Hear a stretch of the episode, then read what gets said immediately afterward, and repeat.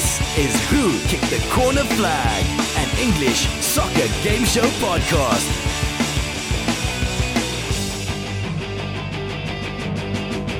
And here's your host, James Rose. Greetings, guys. Welcome to another edition of Who Kicked the Corner Flag.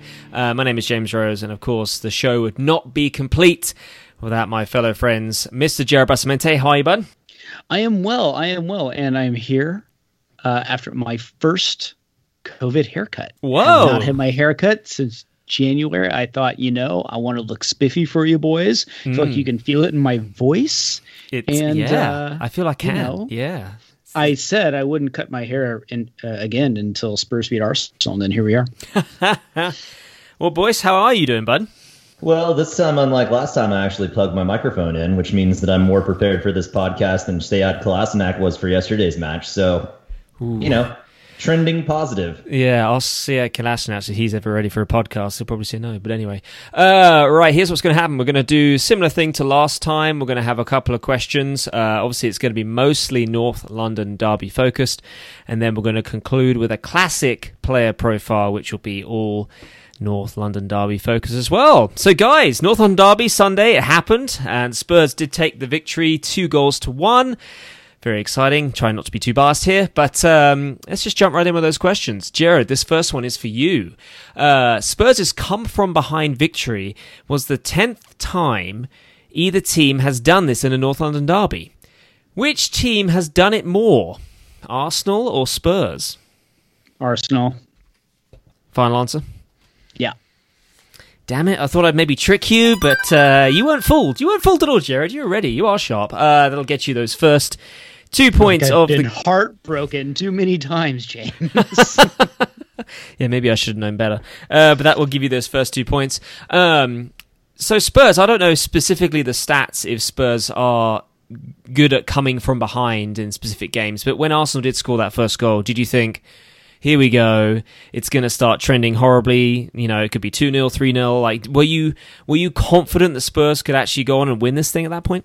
No, of course not. And if you're and, and if you if you were, then I wonder what Spurs team you've been watching. Uh, you know, either going through and into February or coming back from COVID. Um, you know, look, there was. Um, you know, it's a North London derby. Anything can happen. Um, Right. You know, we're kind of chatting about that. So, from you never want to be relying on the well, anything can happen uh, type uh, uh, type mentality. But you know this, uh, you know, seeing the squad, you just wonder if there was some carryover frustration. Um, you look at uh, you know Cherries' demolition of Leicester, and you wonder.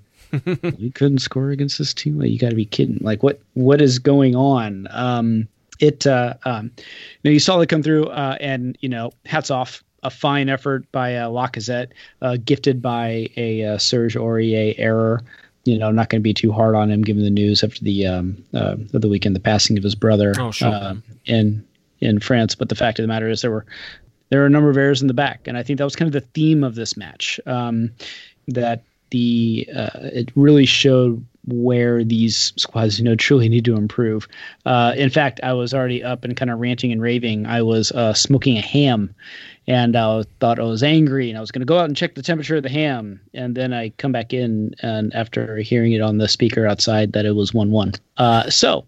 Uh, the best answer to pounce on. Um, you know, we're going to have some discussions about that later. I think. Uh, I think there's a there's a bit of shared uh, responsibility there between uh, Kalashnik and uh, uh, and David Luiz, but I'd be happy to debate that with Boyce. Mm-hmm. But um, you know, hats off to Spurs though. I mean, this is you wanted them to dig deep. They had to dig deep, and and they did. And and and they extended this absurd stat from Jose Mourinho that he's never lost to Arsenal at home, uh, Yeah. which I did not know until obviously after this. Uh, so uh, Spurs stepped up, and you know, truly, you know, keepers on both sides made some pretty impressive saves. I mean, Martinez with, in my opinion, it's got to be top five, maybe top three save of the year on a checks notes Ben Davies, just Yeah. cracker from outside the stadium. Uh, so uh, it was a uh, uh, it was a fine match for a neutral to watch. It was a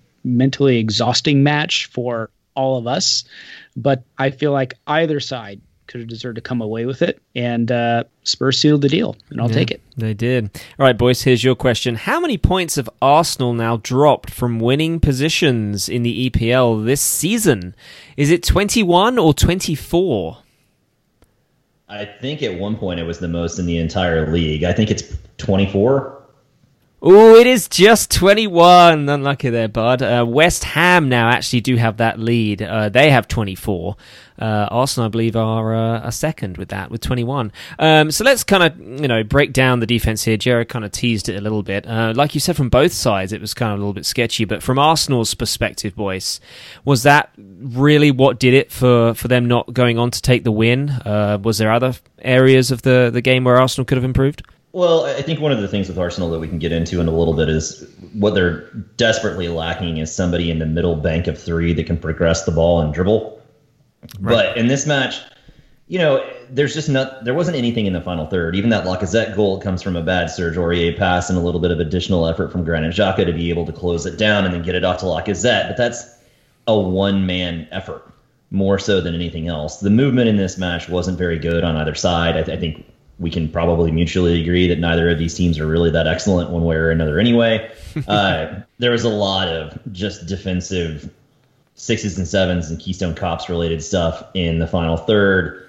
And, you know, it's odd that this match finished only 2 1. There were a ton of chances beyond even the Ben Davies situation that Jared referenced earlier that was just one hell of a shot. There were a couple of, of really great efforts on both sides, I think, that ultimately could have gone in, except for Martinez and Lloris having really excellent matches. But I, I think if you're an Arsenal fan, you're just left to rue and mourn what could have been. Because I think when that goal goes in and Lacazette scores, it's all that you could have ever asked for. You're up 1 0 against a team that has demonstrated that it's fairly mentally fragile. And that's not really casting aspersions. I mean, this Arsenal team obviously has demonstrated that it doesn't have really a lot of mental fortitude either. But Tottenham were coming off a bad series of results, a terrible nil nil draw away to Bournemouth, sacrificing two points.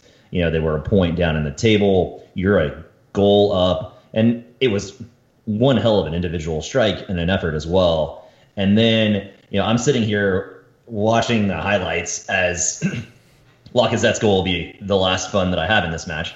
But then Arsenal did what they simply can't do. And I've been thrilled with the progress that Mikel Arteta has made. I, I think we're in a situation where you legitimately saw what he's done to try and help Kolasinac and Mustafi over the last few weeks, and it all came unraveled as the stress started to build within both players. You know, once Kolasinac, that just the that pass was just ridiculous. What are you doing? you can't connect a ball to the middle third center back in a bank of three, and you just put it out there. And credit where credit's due to Son you know, he does what he needs to do in that situation and he seizes upon the moment. But as of right now, like I'm looking at this, the only two Spurs players that I see in the picture are Kane and Son. There are four Arsenal players across the back, including Granit Xhaka and Shkodran Mustafi. Literally, if Kolasinac passes that, if he just chucks it in the air to the other side of the pitch, it's fine. Mm-hmm. Nothing happens. There's no Spurs player for miles within Mustafi or Xhaka's range. And instead, what he does is he plays it back into an area of the pitch that it just doesn't need to go because he's worried. I don't know exactly what he's staring at Son when he does it as well. We talked about this a little bit before we started. I, I feel a lot of sympathy for David Luiz here because in two instances this year, he has been left one on one. One was a Shkodran Mustafi back pass against Chelsea that he's trying to defend and he goes into the player, the player falls down.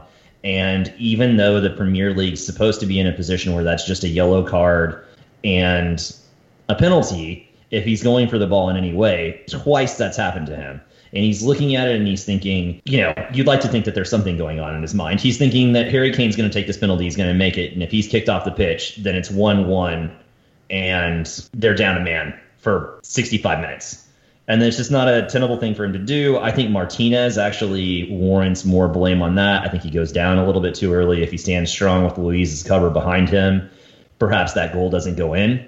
Mm, good point. But ultimately, you just it can't exist in this way. Two mm. minutes.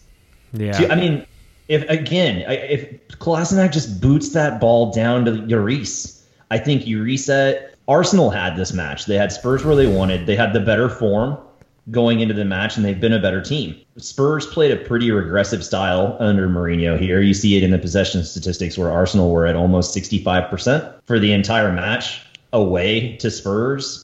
I mean, it's classic Mourinho. And credit where credit's due, what he did was allow Arsenal to beat Arsenal, and that's exactly what happened. Mourinho masterclass? Question mark. I like it. I put a little bit of blame on Luiz here. One, he's a center back. Two, you have at this point you had a high press going the entire way. Kolasinac gets the ball. He can't turn it upfield. I know you're talking about just booting it across the field, but this is credit to how swift Son is. If you go back to right as Kolasinac is turning it back, Son is squarely in the middle. They could either come down for a double or press on Luiz. It's Luiz who's late to the game. He's late to the ball to come in and support his guy. Kolasinac does panic and he just wants to get rid of it.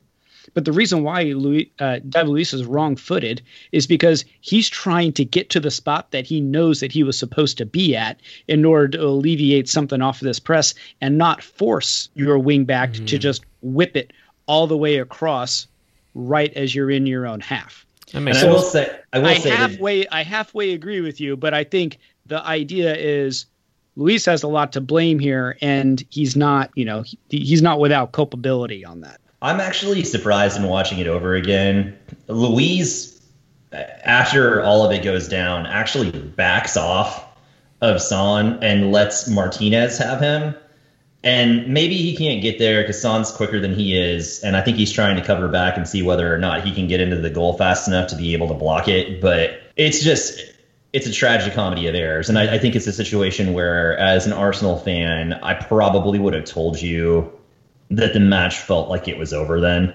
Mm. Like things had reversed. I, I, I think I had even said in the 75th minute I actually thought it was going to be 1 1. I mean, inevitably, Spurs scored off of a corner and another blown defensive assignment, but it didn't really look for the last 30 minutes like either team was going to do anything of substance. You had that Pierre Emerick Aubameyang chance that went off the woodwork. And again, you know, it's a matter of taking your opportunities when they exist. Yeah. And Aubameyang has to finish that. This is why I love the biases of an NLD pod. Let's not take away the deft and lovely finish of Heung-min Son because that a whole lot harder than it looks, folks. Oh no, like uh, no, absolutely awesome. Credit where credit's due to Son. That's that was, great. It's a great. It's a great finish. It was like there's still a lot for him to do there. But you know, and I said it in the immediate after the math of the match, and I meant it. I think Spurs did a better job taking opportunities when they existed, mm-hmm. and in that particular instance, what Arsenal, you know, it, what Arsenal need to do there is just play the ball around for a little while after the goal's done. Easy, simple passes, non-dangerous ones, and make Spurs come at them for a while because it's the it's what they did is they could have taken Mourinho out of his game his game plan immediately, right? One nil down at home, feeling worried, just pass the ball around, take it easy, get to the water break, and try and manage. And instead, they took that advantage and then ultimately allowed Mourinho to go right back into what he wanted to do. And like I said, I you know it's one of those situations where even saying all of that, I think Arteta's game plan worked. Arsenal were fairly dominant down the wings. Uh, there were a couple of times where Pepe just absolutely annihilated Ben Davies. Unfortunately, you know, Pepe had that shot that went wide uh, that was pretty expertly taken, and Aubameyang, I, you know, that shot has to go in. I, I, I don't know what to say. You know, it's one of those situations where you have you're the best player on the pitch tearing down the left hand side, gets a beautiful ball in, has nothing but Lloris in the goal between him, and he had so much. There was so much space below where he struck that ball that it goes in. Mm-hmm. And, you know, in the end, you know, the the fact that it makes it this hurt ultimately even more is that inevitably Arsenal conceded just a ridiculous corner. like what are you doing letting Alderweireld do that? That's a terrible goal to concede. I feel for Emi Martinez. It's just you say that like Tierney had a choice in the matter. That was manhandled. God. uh, yeah. No, I mean you have a left back on a center back, yeah. and you know Mustafi's roaming around again. It's just the nail in Arsenal's coffin was. I'm sure you guys remember this because it was hilarious. I laughed at it, and it happened to my own player. when Kane's got the ball on the left hand side and he's approaching goal and Son's running to the middle and Mustafi just regresses to his old self and goes down and like Harry Kane, the man that is always looking for a trailing leg, is legitimately surprised because he's gone down so far away from where the state of play is. and then he just kind of like goes around him like a parking cone while he's on the ground, and then all, Son almost scores. Yeah. As an Arsenal fan, the moment you saw that, you realized that everyone had just gone to panic stations, and I think that that happened shortly before Tottenham scored. Hmm. You know, Well, they lost their cool. Yeah. Well, let's go ahead and jump into the second set of questions. Jared, this next one is for you. Speaking of Harry Kane, uh, Harry Kane still holds the record for the most goals scored in a North London derby. But how many goals has he scored from the spot? Is it three or five? That's a lot. Uh, three. It is five. Would you Oh, believe man. it? Half of his again. goals in the North London Wow. derby have been from the penalty spot. Oh, I gotta laugh. But anyway, we do it um, to ourselves. and in the immortal words of Radiohead, we do it to ourselves. there it is. I like it. And Um, it that's what really hurts. we do it to ourselves, us and no one else. This is where Boyce and I disagree. I do believe there is an art in drawing the penalty, where I think there's a lot of credit that goes toward uh, goes to Oh. a forward as being as There, there's an art to diving. It's why it's an Olympic sport. de- no, I said drawing a foul. drawing a foul, Drawing quote a unquote. foul. And you know, if yeah, I'll I'll teach you how to do it, boys. You know, if we ever get to you know being able to play soccer again. But um, Yeah, let me ask you though That, about uh, Harry Kane. Uh, there was a lot of question marks about. I mean, obviously he contributed a fair bit to this game, but there was uh, discussions about body language from him during this game and whether he was truly invested. Do you have any thoughts on that? Do you think he's at that point now where he's starting to maybe edge for a move, or is that is not that not the right thought, so to speak?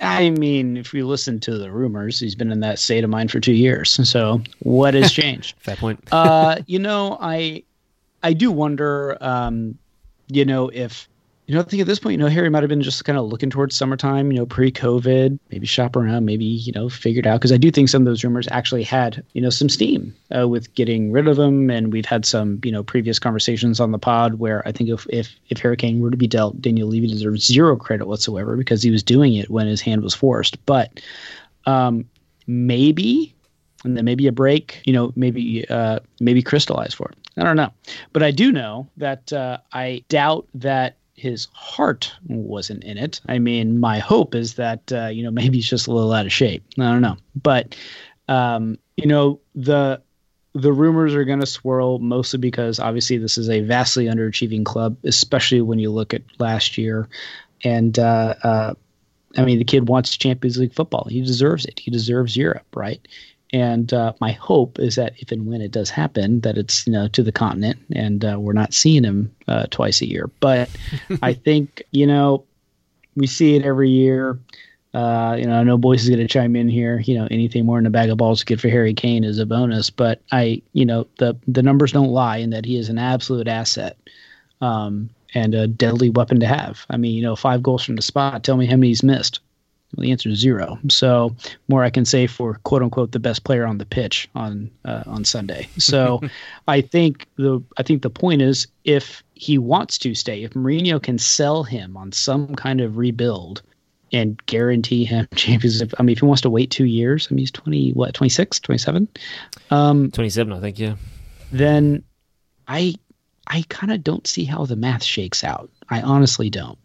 Um, and Ni- neither one of these teams are making the Champions League for the next three or four years. that's kind of my point, Whoa! right? I mean, and, and, and that's what I, mean. ju- like, if you Mourinho watch has that to match, sell him on some kind of rebuild and guarantee it. Otherwise, I mean, with an ascendant Chelsea and Manchester United, City being, you know, gifted just uh, get out of jail free card, um, I don't really see it. So Yeah. We'll see. Yeah, boys, let me ask you your question first, then we can elaborate on that. Uh, since 2000, what has been the largest goals in a single North London derby? Is it seven or nine? in how many years? Since 2000. It's nine. It was five four, right? He's got it. Yes, sir. It was. Should give you bonus points, but that's not going to happen. Uh, it was 5 4 to Arsenal in. Do you remember when it was? 2006? Close. 2004. November 2004 okay. at White Hart Lane. Ouch. Um, so then, yeah, go ahead and elaborate on that. But also, I was going to ask you that uh, in terms of, uh, you kind of teased it already, future projections of both of these teams, are we going to ever see a 5 4, a 4 4, a 5 2, dare I mention that? Uh, those kind of high scoring results in future derbies? Because quite frankly, they haven't been that high scoring in the last couple. We've had draws, we've had 1 0 wins. Uh, so, what is the, the five year plan if you want to go, uh, go down that road? Well, I think the five-year plan looks very different for both clubs. I, you know, Mourinho won out yesterday. Uh, his tactics worked against Arsenal, but they didn't work against Bournemouth. And the reality is, Spurs are paying him 15 million pounds a year, Ugh. and he's just not going to get the investment that he needs. I, I think, to Jared's point earlier, Spurs want to begin on an upward trajectory again, especially because there's just not going to be money to spend over the summer. You know, there's a billion dollars in stadium debt. You know, Spurs were in a position where they thought that that stadium was going to be hosting NFL games and concerts and you know nightly attractions, and they're not. You know, there's no money coming in. There's a huge amount of debt. They've got to do something to free up a little bit of money. And I think to the extent that you could get a decent amount for Kane, you should. Their problem is the fact that right now, you know, transfer values are a little bit diminished. And I saw somewhere a few days ago that Harry Kane was initially rated at like 200 million pounds, and that is absolutely laughable. Uh, you know, I think if you if somebody offered you nine figures for Harry Kane, which I that would be absolutely ridiculous for a 27 year old striker with a massive injury history, uh, you take it. And I think that that's the key for Spurs moving forward. I, I look at this lineup right now. I, they're not very good defensively there are a lot of dangers moving forward. I think the midfield doesn't necessarily work quite as well. I think Mourinho's has a terrible relationship with your best midfielder in Tanguy and Ndombele, uh, which is creating division and chaos there to the extent that Kane's not happy. That's kind of crazy. You know, you'll probably finish, assuming Arsenal lose to Liverpool on Wednesday, which I think is inevitable. I think you'll finish ahead of Arsenal this year, but for what? You know what I mean? Like ultimately, we're going to finish probably eighth and ninth mm. with the way that things are stacking up right now and the way the table looks. Uh, neither one of the clubs are going to come anywhere near Champions League, especially with Manchester City definitely qualifying. To Jared's point, you might as well pencil in Manchester City and Liverpool into the top four next year. United are going to spend hundreds of millions of pounds over the summer to reinforce a lineup that's already looking ultimately more effective with Martial, Rashford, Bruno Fernandes, Paul Pogba. You know, it, it, just the list goes on and on and on. The new kid, it, it's just they have so many attacking options, and Harry Maguire is not great, but they're going to spend more money. They got Wan-Bissaka. You know, they're going to be solid defensively, and whether or not the keeper from Bournemouth or Sheffield United, Dean Henderson, ends up coming back and taking it over for David De Gea as he loses a little bit of form, who knows? But ultimately, I think you could pencil United and probably Chelsea into the top four next year with the amount of talent and money that Chelsea are spending because the transfer ban ultimately worked for them. They were able to stockpile that Hazard money and use it in a depressed market. And they've already got Ziyech in. You know, Pulisic looks fantastic. They've got Timo Werner coming in. They're looking at Kai Havertz. Uh, that team's going to be stacked. They're still going to be terrible defensively, but there's still money and time to spend, mm. I, I, which means you've got Leicester, who look like they're going to fall out of the top four because you just can't lose four to one to Bournemouth. But you know, you have Wolves, you have these teams that when Arsenal and Spurs don't have money to spend, that have been better run than Arsenal and Spurs and have lesser in payroll and are more easily able to survive. Yeah, that's those are our peers right yeah. now, and you can't tell me. I, I Jared might have a difference of opinion, but you can't look at the Spurs roster and you know the same is obviously true for Arsenal. Arsenal have eight center backs on their roster, and all of them are terrible except William Saliba, who's coming in next year and he's 19. So what you can do with those pieces if you're Arsenal to try and get players in and players out. I think Arsenal desperate, desperately need uh, an attacking midfielder who can break the lines with passes. I think Dani Ceballos has been great, but he's more of an eight slash six than he is a 10. And I know the 10 doesn't really necessarily exist in the way the modern midfield works and the lanes and all of the other stuff that's going on. But Arsenal need that. They need a really good center back and probably a winger. And there's not money Yeah. for any of that. And unlike, you know, to Spurs' credit, I think they have players to sell. But the thing is, Levy hasn't done a really great job of buying cohesive players.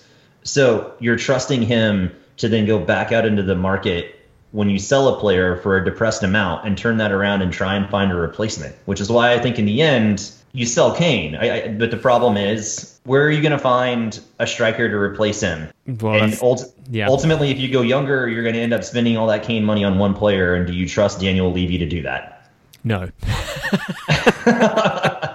I'll just get an answer to that.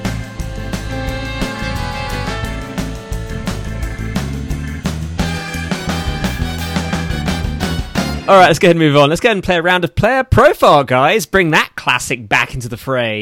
Uh, it's been a while too. So, uh, for those who aren't familiar, Jared's ready. Uh, I'm going to provide five different clues to a current Premier League player. Each clue easier than the last. The first person to shout their name and correctly guess said player will win those points. But you only get one guess, of course, because an incorrect shot will freeze you out. So, as I mentioned uh, before the episode started, or when the episode started, there'll be North London Derby players. There'll be six of them. Three of them will be Gunners, and three of them are Spurs players. Uh, they may or may not have played this weekend. A little twist in there. All right, here we go then. Player number one is a forward. Has registered nine goals and nine assists this season. Jared. Yes, Jared. Alexander Lacazette. is incorrect. No, that Oh. does freeze you out. Nice try though. Uh, so Boyce's clues are for you. Is 28 years old, joined his club in August 2015, and is a South Korean international. Uh, yeah, I wondered whether or not this was going to happen. Heung-min Son. That is absolutely correct, and that'll Yeah, get you. I had it in my mind because I knew Lacazette. That was his ninth goal that he scored in the derby. Oh, So, I see. Got you there. Uh, all right, player number two is a defender. Is 33 years of age. Has played for another Big Six club. Boyce. Yes, boys. David Luiz. Yes, sir, it is. David Luiz is absolutely correct and gets you those two points. The other clues on this one a Brazilian international received a red card in his first game back after the restart. Gotta love him. Good old David Luiz. All right, player number three has yet to score an official EPL goal this season.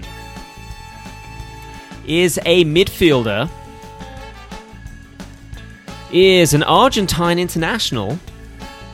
Boyce. Yes, boys. Giovanni Lo Celso. Uh oh, he's on a roll, Jared, because that is absolutely correct, and that'll give him those next two had it on points. my Tip of my tongue. I should have just said it. Oh, I should have just said it. Uh, the other clues on that one were used to play for Real Betis. Betis, I think it's right. And first name is Giovanni. Uh, player number four is a striker. Is six foot two inches tall. Has a family member as his agent. Is slightly injury prone. First name is Harry. Jared, yes, Jared. Harry Kane. Was uh, its voice there? Yeah, I, I was just like, I don't know. This seems. I, how tall is Harry Kane? And I don't Surpri- know what his agency situation looks like. Bizarrely, yes. So Harry Kane is kind of tall, uh, and his brother Charlie is his agent. Who would have thought? I don't think I knew that. Yeah, kind of crazy, but true. Yeah, so there you go. Well, explains why he's staying put. Charlie bit his Dan- thing. Daniel Levy's gotta love Charlie. Charlie bit him. All right. Uh, player number five is 32 years of age. Where's the number five? Is a defender. Jared, Yes, Jared. crap, I lost track of how many Spurs. So, uh, so you said three and three. Damn it. Uh, shit. I'm going to have to count you out Well, here. Three, I know two. that it is not. Jan Vertonghen. It is- So I'm going to go. Uh, Clark. I feel like I should Um, I should penalise you here because I've Play Kalashnak. It is not Yeah. Klasnak, no, Move boys. Yeah, Eddie. Well, let me read the other clues first. Uh, I can I can do I, I it's Socrates Papastopoulos. yes, that is absolutely. I was hoping you'd uh, say his name three times. Yeah. Uh, yes, that is correct. That'll get you those two points. The other clues uh, has only netted three goals for the club and is a Greek international. So there you go. and and he was only because Sead Kolasinac couldn't keep himself onside in the original fixture this year. He was deprived of a goal, Boom. deprived of a game-winning goal in the opening match between like these that. two clubs. At any rate, let's do the last one. Well, the last one is last one is another forward. He is 29 years of age. Boyce, Yes, Boyce. Lacazette. Yes, sir. It is. Lacazette is Yeah, it's absolutely correct. Uh, the other clues has been with this club since 2017, has netted technically nine goals now because I wrote this before the North London derby, uh, and is a Frenchman. So there you go, Lacazette. Nice work on that. Uh, that does wrap up the quiz, and we do have a winner this week, uh, Jared. So you did come away with four points, but Boyce did. Kind of get on a roll there. Took the win with twelve. Uh, Boyce is the winner once again. How you feeling, bud? Uh, you know, more defensively solid than Arsenal's back line. Uh, before we wrap up, I do want to cover, and I think you kind of teased it a little bit, Jared, the news that broke today about Manchester City uh, getting their ban overturned. Uh, so it went from having two seasons out of the Champions League to now no seasons out of the Champions League and a 10 uh, million euro fine, I think. Crap. Yeah, what's what's the thoughts here, guys? utter shambles. Just financial fair play is dead. Bury it. Give it a nice headstone. Put a limerick on it. It's over. It's just absolutely ridiculous. The fact that they got hit with a ten million dollar fine, which is meaningless. Uh, they're back in the Champions League. It's not going to impact them one way or another. Even a year out of the Champions League might have impacted their transfer strategy a little bit, and it certainly would have impacted whether or not Pep was going to stay. But now, if if all it requires is net spend in order to be able to get something like that overturned, UEFA might as well just never issue another finding like that ever again. Because, you know, not every team's going to have sheikh money. Right. But if this is the ultimate design and all it takes is throwing a bunch of money at it and getting it to go away, and you're in the position that City's in where you're going to qualify for the Champions League and you're looking at, you know, 100 million or more pounds, it, it's just a farce Yeah. and it's disappointing to see. You know, it's one of those things where uh, you know Arsene Wenger was right more than he was wrong about the future state of football, and here we are. I think he was quoted back in 2015 about this very topic, Yeah. and ultimately was proven to be correct. Because this is, I, I thought, even in my most cynical form, I thought that we were going to get money in a year, and now you know Arsenal and Spurs weren't going to make the top five, much less the top 4 Uh, but ultimately, the beneficiary of this is going to be the teams that finish in the top four this year, because I think Leicester look like they're on their way out. Uh, they haven't looked very good as of late. It took a red card for them to even get a result against Arsenal, and now you're going to see Liverpool, City, United, and Chelsea. And uh, you know, I, I worry that that's all we're going to see going forward. But regardless, I. I this is it's just ridiculous. Yeah. I, I woke up to it and I wasn't surprised, but I just massively disappointed. I think that was the same for me too. I, I- I knew the news was coming, and I was kind of like, I know it's going to go this way. But uh, if anything, it kind of seems like now that it sets this precedent almost that other teams can think they can get away with it. So Chelsea might try something now, or Paris Saint Germain might say, "Well, you know, Man City got their thing overturned. Why can't we? You know, how much money is it going to take to to just make this go away?" And then all of a sudden, it just completely unravels, and it's just like, well, where's the credibility of of the sport at that point. That's what just gets me. It's like this, this has opened a whole new can of worms now that, you know, yeah, maybe one ban I think would have kind of balanced it a little bit, but from going from two to nothing and then a 10 million fine, which again to City is laughable. That's just nothing. Drop in the ocean. So I don't know. I mean, Jared, do you have any, any follow up thoughts to Well, this? Yeah, what's tough here is that I think the the criticism one is if we all believe that CAS is a complete, you know, a uh, a divine entity that is not uh, you know under the influence of anything else. Of course it is. Um, But really, I think a valid criticism would go directly to UEFA itself, the CFCB, and looking at the language of the decision. What CAS appeared to hang their hat on was yeah, City did obstruct UEFA and they obstructed the investigation. The CFCB's conclusions, however, the violations that they alleged either didn't exist at the time of the investigation or were time barred.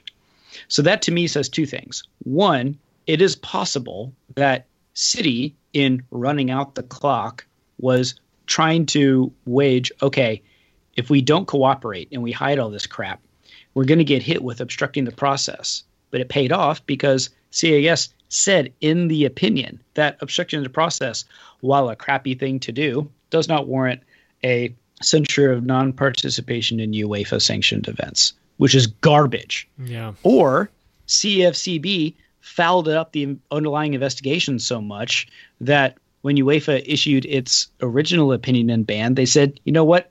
Good enough, close enough. There's a lot that needs to be kind of unraveled here, and a lot of it is mm-hmm. really kind of in the minutia. But the fact of the matter is, there were breaches that were time barred.